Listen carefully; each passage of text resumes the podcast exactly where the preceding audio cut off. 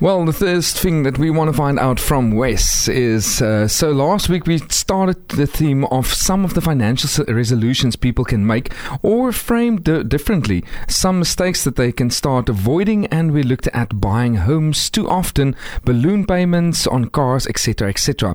And today we are continuing on this theme. So, what do we have? What do you have for us for today, Wes? Tell us more. So, when it comes to financial planning, every decision you make has a consequence, which means the money mistakes that we make today, they can set you back financially and slow down the process of your wealth creation. And while some of these mistakes might be obvious, others may be seemingly innocuous although they can also be detrimental to your future. So, for today, the first few mistakes that we need to avoid Number one, investing too conservatively.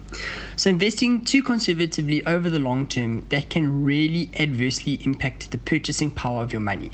Investments that all they're going to do is keep pace with inflation are not going to serve you well to build up your wealth it's really important that our invested capital is exposed to growth assets and equities to ensure that our returns beat inflation over the long term and that the value of your money is actually increasing in real terms. So, investing too conservatively could result in you losing value and therefore purchasing power over time. This is just an example of some extreme conservatism. So I recently spoke to an old teacher of mine, and he has kept his retirement money in a cash account at the bank and he was only earning 4%. So I said, you know, oh, I was kind of made a joke. I said, well, at least it's not under your mattress.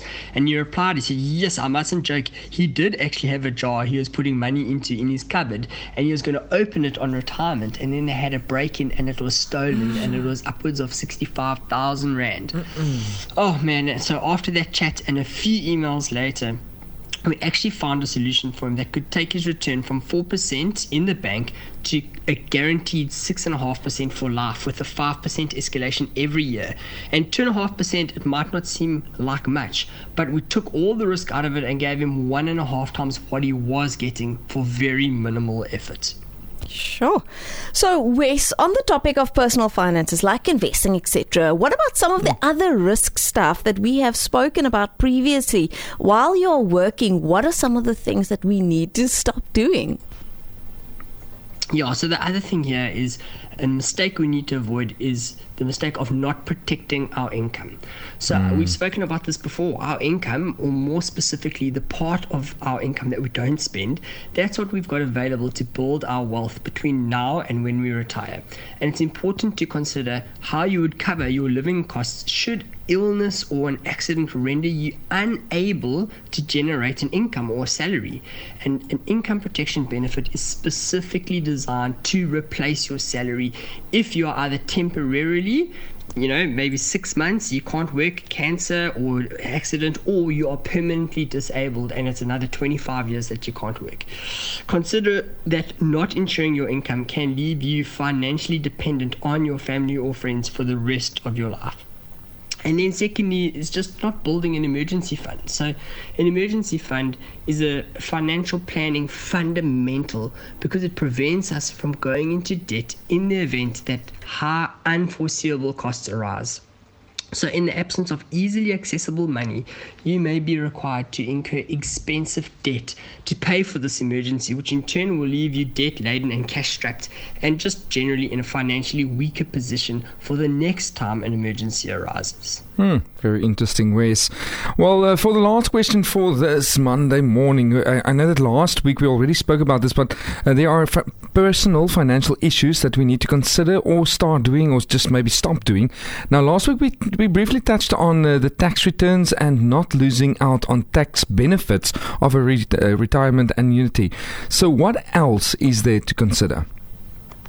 So these are just two quick ones that I'm sure we all kind of know about, but just not taking out short-term insurance, that's a mistake I would avoid. You know, many people, they find themselves in financial difficulty because they failed to take out sufficient short-term insurance.